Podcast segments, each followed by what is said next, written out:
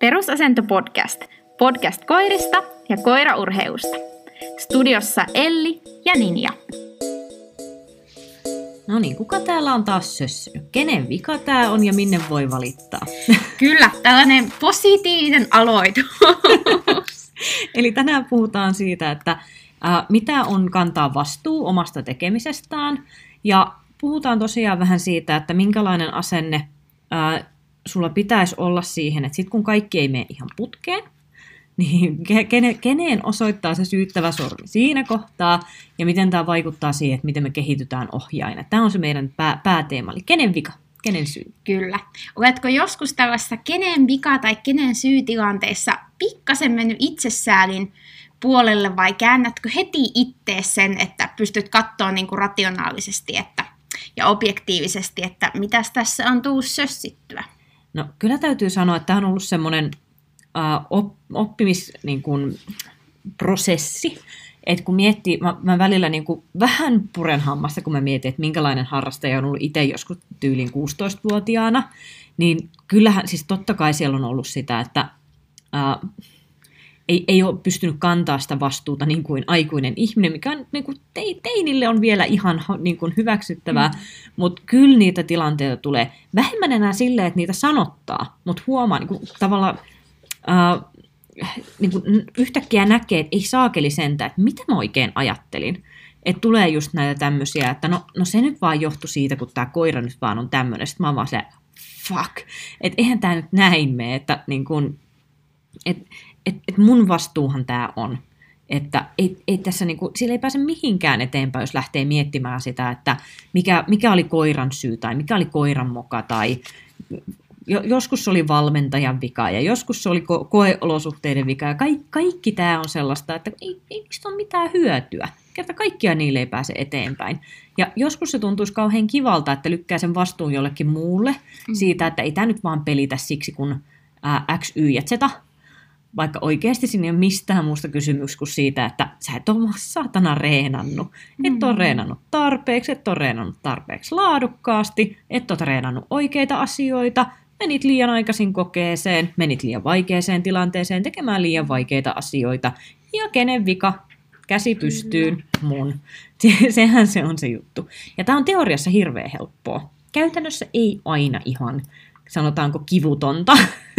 että mitä enempi sitä vastuuta ottaa itselleen, niin sen enempi se kyllä niin kuin oikeasti sattuu, koska sitten se tarkoittaa sitä, että joka ikinen kerta, kun sä koitat puhua itsellesi jotain semmoista niin kuin, äh, mu- mukavaa, lepyttelevää bullshittia siitä, että ku- kuinka sä oikeasti teet kaikki, kaikki tosi hyvin ja oikein, ja kun se maailma näyttää että ei se vaan ole niin, että sä et saa, sä et saa niin hyviä tuloksia kuin mitä sä ajattelet, että tavallaan ns. isot heittomerkit ansaitsisit mm. sillä sun työn tasolla, niin ei se vaan mene niin. Silloin se tarkoittaa sitä, että sä et ole vielä ottanut sitä täysin sitä vastuuta. Kyllä.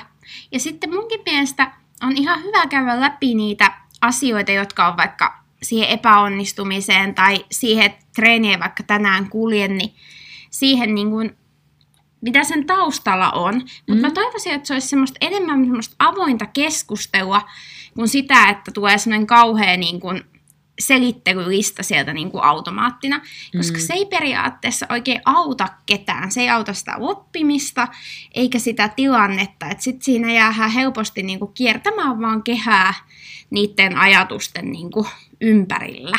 Niinpä.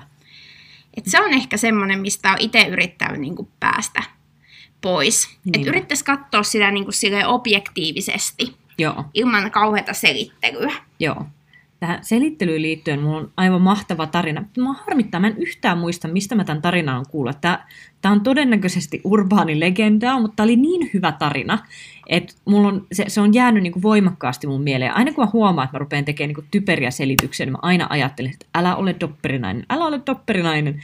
Ja tämä dopperinainen tulee siis siitä, että tämä ei, tämä ei missään nimessä ole niin kuin, uh, yleisesti dobermaninaiset, vaan että tässä on niin semmoinen tarina, että Mun mielikuva on se, että olisi jostain Briteistä. Et Briteissä oli ollut tämmöinen tottelevaisuuskoe ja siinä oli tullut nainen Dobermannin kanssa ja Ja se koira oli ollut ihan jäässä siellä kehässä ja tuomari oli kattellut vähän pyörittellyt, että se koira ei niin pystynyt tekemään mitään. Että se ei pystynyt istumaan käskystä, se ei vaan toiminut. Ja sitten sen koko suorituksen jälkeen tämä tuomari oli melko huvittuneena seurannut tätä, että kun se ohjaaja oli tullut hyvin tuohtuneen tämän tuomarin luokse, ja napannut sieltä tuomarilla oli ollut semmoinen iso nahkainen salkku siellä mukana siellä kentän laidalla. Ja se oli tuohtuneena tämä dopperinainen oli tullut, tuonut, ottanut sen laukun sieltä tuomarilta, että kato mitä sä oot tehnyt. Ja sitten se laittoi sen laukun siihen dopperin viereen ja sanoi se koira, että istu. Ja sitten koira tietysti tehnyt sitä, se oli ihan jäseille. Ja sitten nainen sanoi, että huomaat sä, mitä sä oot tehnyt. Sä oot tuonut tollaisen laukun tänne kentälle ja sen takia mun koira ei tottele. Että se johtui siitä laukusta. Ja tämä, että hän oli ottanut sen laukun ja vienyt sen siihen koiran viereen ja näyttänyt, katon nyt kun se ei pysty. Niin se oli, tämä, oli, niin kuin, vii, tämä oli ollut viimeinen vahvistus tälle naiselle siitä, että se oli ollut sen laukun syy. Kyllä.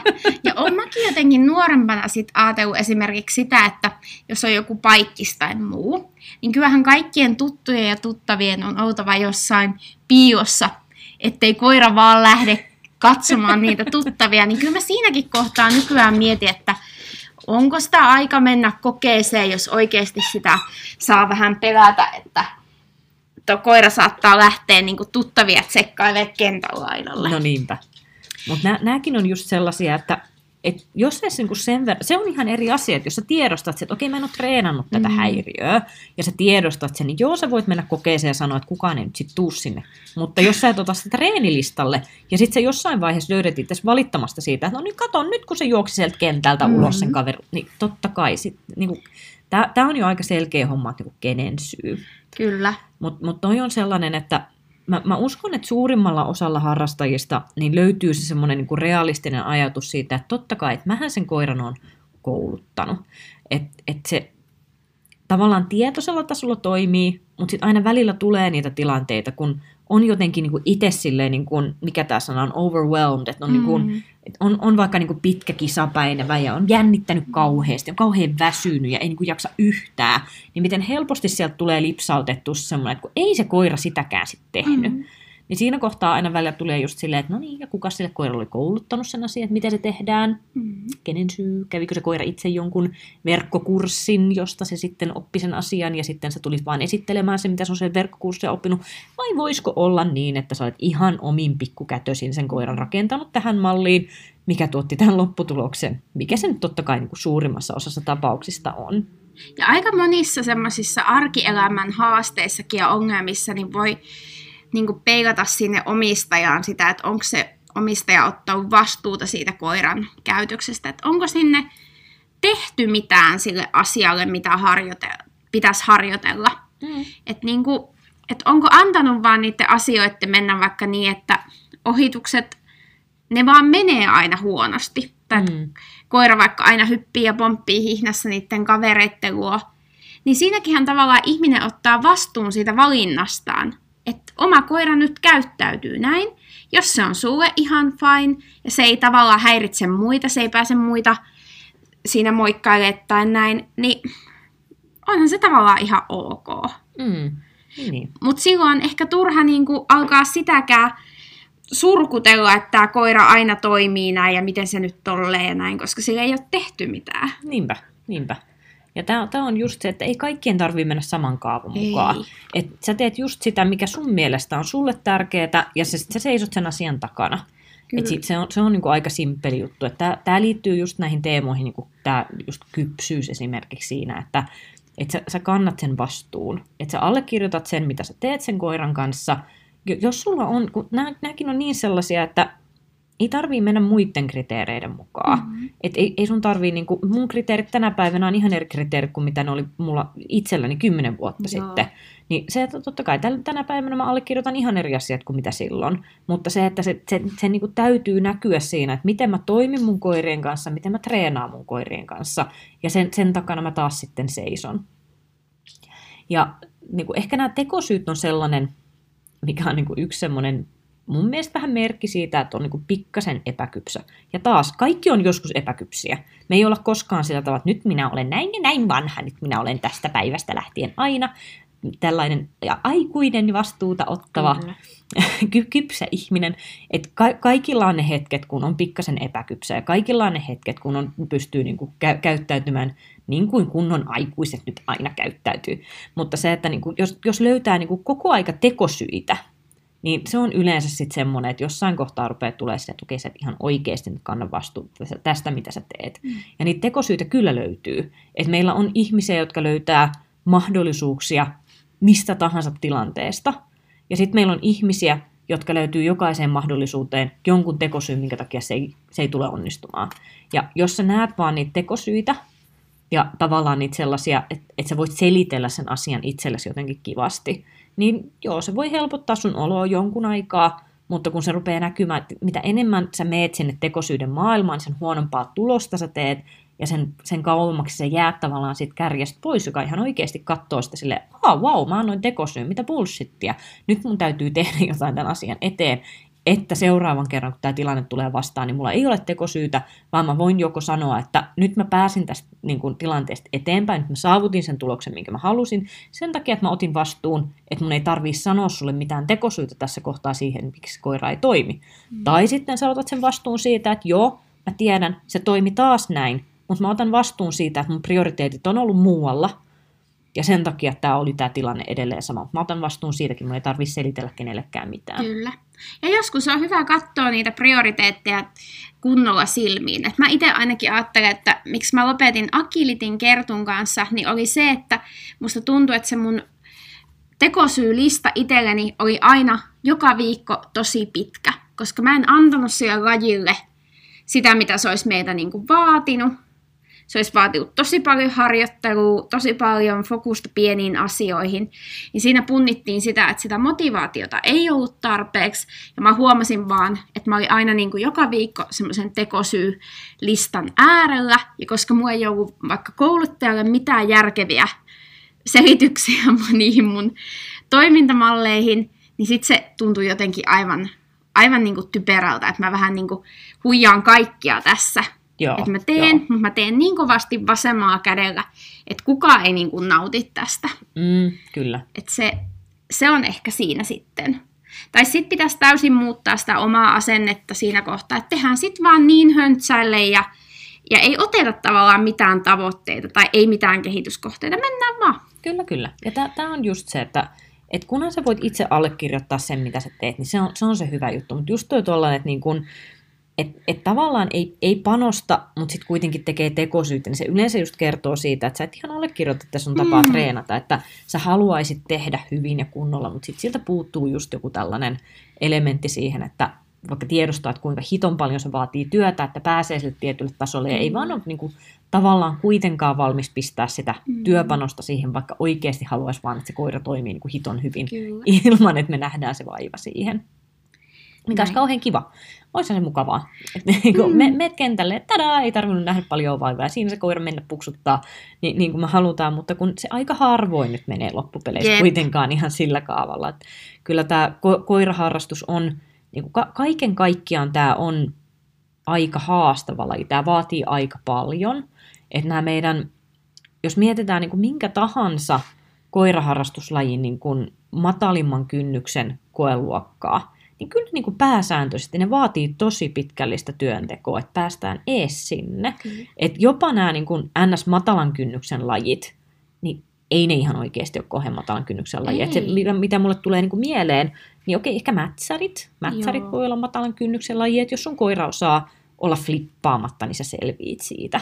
Et sä välttämättä pääse sijoituksille, mutta sä, Mm. sä voit kiertää sen ringin ja sit iloita siitä puruluusta, minkä sä sieltä sait sen nauhan kanssa. Nämä, nämä on niinku ehkä tällaisia, mutta et niinku, kun rallitokostakin on puhuttu silleen, että tämä on tosi matalan kynnyksen laji, mutta en mä nyt, en mä nyt sanoisi, että sekään on niin kuin mikään ihan läpihuutojuttu. Ei. Ja, ja sitten jos miettii vaikka, että no agilitihan on hauskaa ja helppoa, että se on tavallaan matalan kynnyksen laji, mutta sitäkin kun lähtee miettimään, niin mitä se vaikka ajallisesti vaatii, Mm. niin ensinnäkin ei sulla agilitiesteitä siinä pihassa. Sun pitää lähteä sinne hallille, sun pitää lämmitellä kunnolla koira. Sulla toivottavasti on joku ajatus siitä treenistä, mitä sä teet, että se on turvallinen ja jollain tavalla, tavalla järkevä. Sä teet sen treenin. sä lähdet jäähyttelee koiran, sä menet kotiin. Et siinäkin on niin kun tosi paljon niitä elementtejä, että ei sekään ole kauhean matalan kynnyksen mm. laji. Niinpä. Eikä tarvii ollakaan. En mä sano ei. sitä, että musta olisi kiva, että meillä olisi semmoinen laji, joka olisi vähän semmoinen, että ihan oikeasti ne semmoiset niin kuin tätit seurakoirien kanssa, jotka haluaa lähinnä sosiaalisuuden keskenään, niin että niillekin olisi semmoinen paikka, jossa ne pääsee vähän tavallaan puuhailemaan sen koiran kanssa. Ja kun se kuitenkin tämä niin kuin kokeiden maailma on aika koukuttava, niin jollain se kiva, kun olisi tällainen, mutta mä en usko, että se ikipäivänä on mahdollista Suomen mm. koiraurheilu skenessä. Nosestahan piti tulla tämmöinen, mutta sanotaanko, että se, se, ei, se ykkösluokka ei vaadi mahdottomuuksia. Mutta kyllä se, se sekään ei ole semmoinen, että sä menet ihan sinne vaan niin kuin tsekkaileen ja kokeileen ja tulosta tulee. Et sekin vaatii aika pitkällistä paneutumista ja koulutusprosessia, että sä pääset sille tasolle asti. Kyllä. Mutta tämä meni ehkä vähän, vähän, vähän jo ohi aiheen, mutta se, minkä takia mä halusin ottaa esille toi, mitä se vaatii, tämä niin kuin lajin harjoittelu, on ihan vaan se, että kun tämä kuuluu taas siihen, että, että kuka, kuka ottaa vastuun ja kenen syy on mitäkin, ja, ja, ja kuka on tavallaan se, tai miten me saavutetaan semmoinen kypsyys siihen, että kuinka me ää, käsitellään tätä meidän harrastusta, niin ottaen huomioon just tämän, että se vaatii aika paljon ajallisesti, ajankäytöllisesti, mitä vähemmän sä tiedät siitä, että mitä sun kannattaisi treenata, niin sen pidempään, pidempi aika sulla menee, että saat sen valmiiksi. Eli mitä enemmän sä tiedät, niin sen vähemmillä treeneillä saat sen tuloksen, mitä sä kaipaat, että sä teet vähemmän turhia asioita. Mutta joka tapauksessa siinä on se, että sun tarvii luoda sille koiralle ne niin kuin tekniset pohjat, tunnetilalliset pohjat, viretilalliset pohjat, sun täytyy tehdä sille se kokonaisuustreeni ja kaikki, siinä on niin kuin paljon, lajista riippumatta. Ja kun me lähdetään miettimään, että mitä tämä sitten tarkoittaa käytännön tasolla, niin esimerkiksi elämänhallinta on sellainen asia, mistä mun mielestä puhutaan aika vähän koiraharrastuksen puitteissa, mikä on mun mielestä todella suuri merkityksellinen tekijä siinä, että kuinka hyvin sä teet tulosta sen koiran kanssa.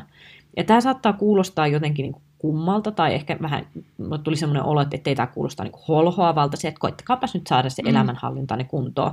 Mutta kun ei se ole niin, se, siis elämänhallinta on semmoinen, että monesti tuntuu, että ajatellaan, että joko sulla on täydellinen elämänhallinta, tai sit sä oot joku spurku sillan alla, mm. mutta kun ei se ole niin, vaan tämä on koko aika niin skaalalla. Et, et joskus sun elämänhallinta on silleen, että sä vaan niinku saat asiat mahtumaan sun päivään, ja sit sä vaan niinku meet sen sun to-do-listan kanssa tukkaputkella ja heität raksia ruutuun. Nyt mä tein ton, ja nyt mä tein ton, ja toi onnistui hienosti. Ei se, niinku, et siinäkin tulee aina sitä variaatiota, että kuinka hyvin sä hanskaat sen sun arjen. Ja etenkin kun meillä tulee niitä tilanteita, että siinä tulee joku tämmöinen niin kuin, häiriötekijä, kuten esimerkiksi, että saat lapsen tai mm. jotain. Eikö tämä tosi hyvä silleen, niin häiritsevä tekijä koiraharrastukseen, että harmin paikka, nyt tuli tuommoinen mukulato pyörii jalkoihin, mutta mut tämä on ihan niinku fakta siinä, että et heti kun sulle tulee tollainen muutos elämään, joka vaikuttaa siihen, että kuinka helppoa se sun arjen pyörittäminen on, kuinka paljon se vaikuttaa siihen sun elämänhallintaan, niin totta kai se vaikuttaa siihen, että minkälaista tulosta sä teet sen sun koiran kanssa. Ja tämä on semmoinen näkökulma, mitä mun mielestä ei kauheasti puhuta, että ihan oikeasti että jos tuntuu siltä, että se koiraharrastus on semmoinen, että sä haluat päästä siinä eteenpäin, sä haluat tehdä tulosta sen asian suhteen, niin sun on vaan niin kuin pakko lähteä käymään läpi sitä, että miten sä saat sen sun oman elämänhallinnan mahdollisimman hyvälle tolalle siitä, että sulla ensinnäkin on aikaa siihen koiraharrastukseen, sulla on energiaa siihen koiraharrastukseen. Se ei ole missään nimessä sama asia. Että vaikka sulla olisi aika, jos sä treenaat keskellä yötä silleen, että sulla on toisessa kädessä kahvikuppi ja toisessa kädessä energia, juomatölkki, niin kuinka laadukasta treeniä saat aikaiseksi? No mun ja Ninjan kohdalla me saadaan helvetin laadukasta treeniä aikaiseksi. Ai niin sä et juo enää kofeiinia. Juoma kahvia, ei no, hätää. No niin, no niin, hyvä. Mä otan sitten se energia, mä otan sen kahvin, sitten tasapaino säilyy. Mutta se, se ei niin kuin tarkoita sitä, että, niin kuin, että se olisi aina mahdollista, että sä teet sen niin kuin laadukkaan treenin.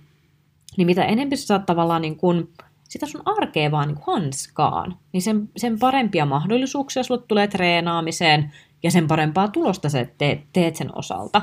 Ja tämäkin on taas sitä, että, että kun meillä on ihmisiä, jotka kerta toisensa jälkeen ne valittaa sitä, että oishan se kiva treenaa, mutta kun ei mulla ole aikaa. Ja sitten meillä on niitä ihmisiä, jotka vaan ottaa ja tekee sen ajan sille. Ni, niin tämä on niinku mun mielestä se ero siinä, että kuka on se kypsä tekijä, joka todella kantaa vastuun siitä. Että jos sä sanot, että sulle ei ole aikaa, niin se on joko bullshittia, tai sitten sä et vaan hahmota sitä, että eihän tämä ajasta kiinni, tämä on kiinni prioriteeteista. Ei kenelläkään ole yhtään sen enempää aikaa, että, että jos jollain koiraharrastaja, täällä on joku tardis, jolla ne lähtee niin kuin aina treenaamaan niin kuin ajassa taaksepäin, niin kertokaa mullekin, kyllä mäkin haluan sen. Mutta lähtökohta on kuitenkin se, että joka ikisellä ihmisellä on ihan tismalleen sama niin kuin tuntimäärä päivässä. Ja sitten meillä on vain ihmisiä, jotka todella priorisoisivat, että minä treenaan sen koiran, kun minä olen päättänyt treenata sen koiran. Minä olen päättänyt saada sen tuloksen, minkä mä haluan, ja mä tiedän, että se vaatii silloin uhrauksia. Silloin sä jätät jonkun muun asian tekemättä. Ja tämä on niinku se semmoinen, että et, et, ei, ei tämä tarkoita sitä, että kaikkien täytyy nyt sitten niinku pistää koko muu elämä, elämä niinku stopille, että varmasti saa sen tota, ykköstuloksen seuraavista tokokokeista. Ei se tarkoita sitä. Mutta se, että jos sä löydät itse sanomasta sen, että ei mulla ole aikaa, niin sitten on vaan silleen, no kuka sun aikas on varastanut ja miten se toi sitten toimii, koska mä tuun sitten seuraavaksi varkaihin, koska mä haluan sitten enemmän aikaa, jos tämä on kerta mahdollista, että tälleen pelataan. Mutta kun se on oikeasti ihan vaan sitä, että et, et silloin kun sanotaan, että ei ole aikaa, niin loppupeleissä ihan oikeasti se tarkoittaa silloin sitä, että mulla ei ollut, tämä ei ollut mun prioriteettilistalla, mikä pikkasen kirpasee, enkä aio ottaa vastuuta siitä asiasta, vaan sy- syytän tällaista abstraktia asiaa, joka ei ole totuudenmukainen. Ja sitten jos on kyse ihmisestä, jolla ei ole vielä koiraa, niin kypsyyttä kyllä, tai kypsyydestä kertoo se, että ensinnäkin ottaa asioista selvää tosi hyvin. Ja sitten se, että pohtii sitä omaa elämänhallintaa ja niitä omia tapoja. Mua suoraan saattua väliä vähän ärsyttää se, että sanotaan, että no mä otan sen koiran, niin mä sit herään aikaisin ja lähden lenkille. Et sit mulla on motivaattori, kun tulee sen koiran kanssa liikuttua. Ja mä ymmärrän tämän, se on hyvä ajatus, ja näinhän se meneekin. Kyllähän se motivoi, kun sitä koiraa pitää oikeasti lenkittää. Mutta monesti siitä on vähän semmoinen ehkä ruusunen kuva, että jos ei ole ikinä oikeastaan saanut itteensä vaikka sinne lenkille ilman sitä koiraa, niin se koira ei ole automaattisesti semmoinen avain onneen, että on aina hauska sitten lähteä sinne. Ja joskus on tosi inhottava lähteä koiran kanssa huonolla säällä ulos, mutta sinne pitää vaan lähteä. Mm. Niin mä ajattelen, että kun se koira on muutenkin tosi iso uusi asia siinä elämässä, niin olisi hyvä vähän testata itsellään näitä koiran mukana tulevia elämänmuutoksia. Että miltä tuntuu aamulla herätä vähän aiemmin ja lähteä käymään pikkukävelyä tai miltä se niinku tuntuu, että siihen elämään tulee tosi selkeitä semmoisia raameja. Mm. yksi hyvä juttu on vaikka se, että saisi semmoisen jonkun kivan hoitokoiran. Toki jos on vaikka tota, niin aikuinen koira, niin se on ihan eri asia kuin pentu. Niin. Mutta siinä pääsisi kuitenkin sitä päivärytmiä sitten testailemaan. Ja mun mielestä yksi hyvä esimerkki tästä oli yhdet mun tuttavat, niin tota, he ottivat mun kaverin koiran sitten hoitoon, taisi olla se koira siellä puolitoista kuukautta, ja tota, testasivat elämää tämmöisen aktiivisen keskikokoisen koiran kanssa, ennen kuin miettivät sitten en, tai tota, ensimmäisen koiran hankintaa. Mm. Niin tosi kiva juttu. Semmoinen koira, jolle pystyy opettaa juttuja, on tosi koulutettu, mutta et niinku pysty itsekin testailemaan niitä kouluttajan taitoja ja näin. Niin Toi, toi on kyllä tosi niin, kiva. Saa nähdä, mihin päätyvät, mutta mun mielestä se oli niin kuin hyvä esimerkki, kun oli tämmöinen mahdollisuus. Kyllä. Hyvä, hyvä lähtökohta. Kyllä. Ja toi on just tavallaan semmoinen, että kun mekin ollaan puhuttu vaikka siitä nöyryydestä aiemmissa jaksoissa, niin just tavallaan se semmoinen, että et, et en mä esitä, että mä tiedän, mitä se on. Vaan mä otan vastuun siitä asiasta ja mä, mä niin kuin myönnän itselleni, että en mä tiedä, minkälaista on elää aktiivisen koiran kanssa, mutta hei, voinko mä selvittää jotenkin tämän asian? Kyllä. No mahtavaa, nyt mä löysin tällaisen kä- vä- väylän tähän, täl- tällaisen keinon. Niin aivan loistavaa, näin, näin se pitäisikin tehdä. Ja tossakin on just se, että puhutaan avoimesti niistä asioista, että ne, joilla on vaikka joku tietyn rodun yksilö, niin oikeasti tosi avoimesti kertosivat siitä, että vaikka se on maailman rakkain pikkupuppeli se koira, niin toivois kuitenkin, että tulisi semmoista totuudenmukaisuuttakin, kun ei se joka päivä se oma koira ole maailman hauskin tyyppi mm, kuitenkaan. Niin sitä mä toivoisin. Se, se on ihan totta. Mutta tämä on mun mielestä sellainen, että tähän summautuu hyvin tämä koko meidän tämän päivän aihe, mä, mä just katoin se, että mä, oon aiemminkin nähnyt tämän ja hihitellyt sille itsekseni paljon, niin ää, se löytyi siis Väliheikin sivulta, Kyllä. eli tämmöinen koiraurheilu, ää, varusteita ja muita oheistuotteita tu- tuottava firma, jos ette ole tutustuneet, niin suosit- suosittelen lämpimästi, niin heiltä löytyy tää tällainen niin kuin kenen syy, tai kenen mä en muista tarkalleen, miten se oli. Se oli miten, kenen syy? Kenen, kenen syy peili. Ja tämä oli ihan mahtavaa. Mielestäni tämä kiteyttää niin hyvin tämän ajatusmaailman. Eli jo, jotakuinkin näillä sanoilla se löytyy sieltä tämmöinen pie, pieni peili. Että tässä on tämmöinen kä- kätevä ja näppärä keino tietää, että missä mättää, jos treeni ei kulje. että ei muuta kuin peilin eteen. Että se on, se on kyllä loistava. Siinä ollaan totuuden ytimessä. Siinä ollaan totuuden ytimessä. Tosi hauska keksintö, Mm, todellakin. Kyllä.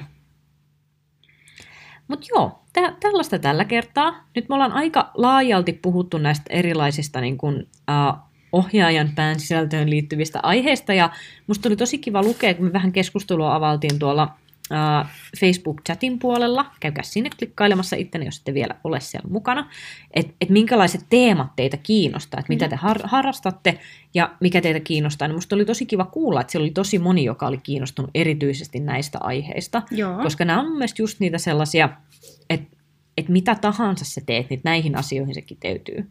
Et, et jos sulla on niin kun oma pääkasas sen suhteen, että miten sä teet asiat, niin ei niin kun missään kohtaa mikään semmoinen niin tekninen seikka ei tule olemaan sun esteenä. Mm. Et mitä enemmän sä pystyt tavallaan saamaan itsesi toimimaan optimaalisesti, niin sen helpommin se tie aukeaa sulle, koska sä etsit sitä tietoa, sä kannat vastuun siitä, että sä käytät sitä sun tietoa, ja sä löydät niitä, sä löydät enemmän keinoja onnistua, kuin tekosyitä olla onnistumatta, niin se on, se on oikeastaan ainoa, mitä kaipaa. Ja sitten vaan niin hitonmoinen työ, kun sä toteutat sitä. Mutta siitä se lähtee. Niin musta oli tosi kiva kuulla, että tämä oli myös niinku muille sellainen aihe, mitä kiinnostaa kuunnella, koska tämä todellakin on aihe, joka kiinnostaa niinku keskustella Joo, läpi. ehdottomasti. Mm. Mutta tosiaan yksi semmoinen lähde, mitä mä suosittelen, eli tämä on semmoinen, mitä me nyt ollaan Ninjan kanssa lueskeltu, molemmat on tämmöinen uh, John C. Maxwell, eikö ollutkin, Joo. uh, jolla on kirja tämmöinen kuin Sometimes You Win, Sometimes You Learn, ja su- suomeksi vapaasti suomennettuna, mä en tiedä miten tämä on, tää todennäköisesti aika lailla näillä sanoilla, mm. mutta et jo, joskus, joskus, sä, uh, jo, joskus sä voitat, joskus sä opit. Mm-hmm. Ja tä- täältä on tullut paljon niin kuin näitä ajatuksia, mitä nyt täälläkin on käyty läpi. Ja mä suosittelen lämpimästi, että lähde etsimään tätä materiaalia muualta kuin pelkästään koiraurheilun tavallaan teemoista. Et kun koiraurheilusta on kirjoitettu ihan hulluna hyvää matskua, just eri lajeihin liittyen, koiran kouluttamiseen yleisesti liittyen, kaikkeen tähän, mutta missään nimessä tätä niin kuin omaa opiskelua ei kannata rajoittaa niin kuin koira-aiheeseen mm. sisältöön, koska todella paljon löytyy tällaista niin kuin, itsensä kehitet, kehittämiseen tarkoitettua materiaalia, joka tulee ihan eri elämänaloista. Et musta tuntuu, että mistä tahansa niin kun, lukee elämänkertoja tai uh, muita tällaisia ki- kirjoja, niin tuli se sitten urheilun puolelta tai sitten tämmöiset bisnespuolelta tai jostain muusta. Tämä johtuu ehkä siitä, että mulla on joku tämmöinen pieni uh, oma, oma niin kun, obsessio tähän koiramaailmaan, mutta musta tuntuu, että mä aina niin kaikista löytää ne kiintokohdat siihen, että miten tämä asia näyttäytyy koiraurheilussa, koska sitten nämä samat perusajatukset, teemat, kun ne viedään sinne koiramaailmaan, ne pelittää ihan yhtä lailla ja täysillä. Kyllä. Ja englanniksi varsinkin on paljon tuommoista itsensä kehittämiseen liittyvää materiaalia. Aika paljon on tubettajiakin, jotka tekee ihan näistä aiheista videoita. Suomessa on vähemmän, mutta englanniksi löytyy kyllä paljonkin. Että on semmoisia kanavia, että jos tuntuu vaikealta, että ei jaksa vaikka lukea jotain kirjaa tai muuta, niin on semmoisia suht lyhyitä videoita, niin varmasti niistä saa kanssa uusia ideoita, jotka on todellakin, niin kuin Elli sanoi, niin hyvin sovellettavissa sitten koiraurheiluun myös. Kyllä. Ja tämä on semmoinen niin kuin yhteinen intohimo niin kuin mun ja Ninjan kanssa, että me aika paljon näitä materiaaleja käydään läpi. Ja ehdottomasti me todella mielellämme otetaan vinkkejä vastaan. Että jos sä oot löytänyt jonkun loistavan hyvän lähteen, jota me ei olla vielä bongattu, niin vinkkaa se meille, koska me todellakin halutaan tsekata se sitten läpi. Ehdottomasti. Mutta me palataan. Muistakaa laittaa palautetta, kommenttia ja keskustelua, etenkin sinne Facebook-ryhmään on nyt hyvä laittaa keskustelua pystyyn. Yes. Ja sieltähän löytyy muuten vielä se meidän lahjajakso, missä me keskusteltiin meidän hauskimmista koiratarinoista, kerrottiin noloja mokia, mitä me ollaan koirien kanssa tehty, niin se löytyy myös sieltä Facebook-chatin ryhmästä, että jos et ole vielä siellä ja haluat lisää kuunneltavaa, niin anna palaa sieltä, se löytyy. Yes, moikka! Moi moi!